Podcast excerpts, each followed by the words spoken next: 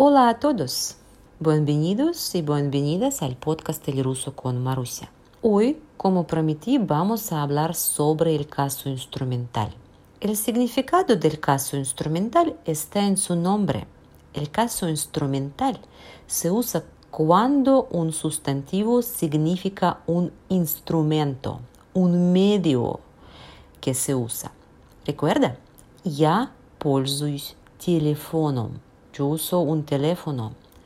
La palabra teléfono es en el caso instrumental aquí, teléfono, porque el teléfono es un instrumento que me ayuda a comunicar con otras personas, me ayuda a trabajar y etc. Como regla general, el sustantivo en el caso instrumental viene después del verbo. Es un predicativo. Я пользуюсь зубной щеткой. Uso un cepillo de dientes. Щетка es una herramienta, que, lo que significa que este sustantivo debe usarse en el caso instrumental. Зубной щеткой. Я пользуюсь зубной щеткой. Voy a explicar de otra vez la idea de los casos rusos. Esta es la dependencia de una palabra de otra. Una palabra es una palabra dueño y la otra palabra es serviente. En el caso del que estamos hablando, la palabra dueño es un verbo использовать. La palabra el serviente es un sustantivo. Teléfono o щетка. Es la palabra serviente la que cambia su terminación. Teléfono, teléfono, es el sustantivo original en el caso nominativo. Teléfono es la forma instrumental. Щетка es el sustantivo original en el nominativo. Щеткой es su forma de caso instrumental. ¿Cómo cambio la terminación?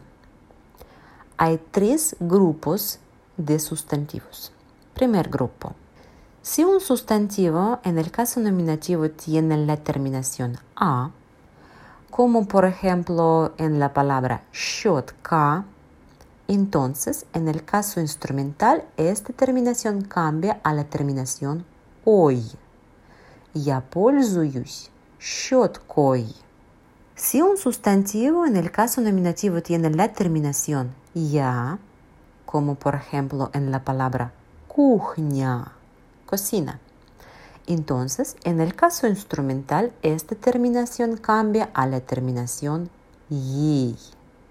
Я пользуюсь кухней. El segundo grupo. Si un sustantivo en el caso nominativo no tiene terminación, es decir, termina con una letra consonante como la palabra teléfono, teléfono, entonces en el caso instrumental agregamos la terminación om. Я пользуюсь телефоном.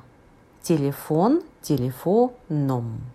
La misma terminación será para los sustantivos neutros que terminan con la letra O. Por ejemplo, la palabra окно, la ventana. Я пользуюсь окном.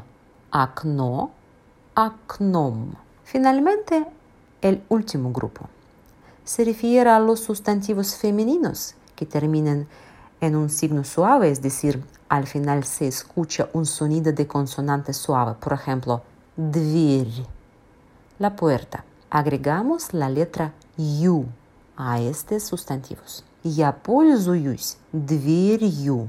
Así, en el idioma ruso hay tres grupos de sustantivos. El primer grupo son sustantivos femeninos, masculinos, con la terminación a o ya en el nominativo forma singular. Por ejemplo, страна, país, земля, tierra. Estos son sustantivos de la primera declinación.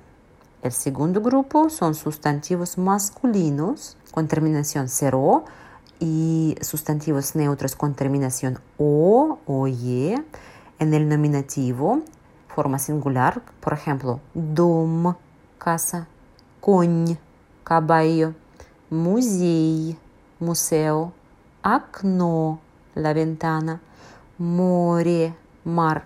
Estos son sustantivos de la segunda declinación. Y el tercer grupo, sustantivos femeninos uh, que terminan uh, con el signo suave en nominativo singular, por ejemplo, дверь, puerta, ночь, noche, мать, madre, дочь, hija. Y estos son sustantivos de la tercera declinación. Recuerde estos grupos, por favor. Serán útiles para conocer otros casos. Queridos amigos, eso es todo por hoy. Hoy hicimos un buen trabajo gramatical.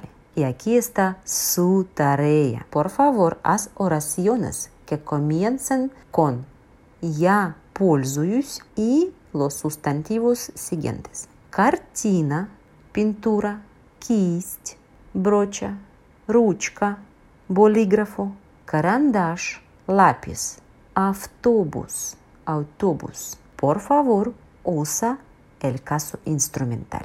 La respuesta estará en Instagram y en Facebook.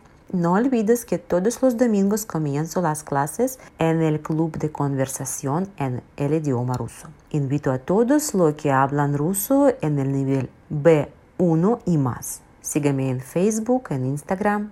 Un beso, nos vemos en la semana que viene y пока-пока.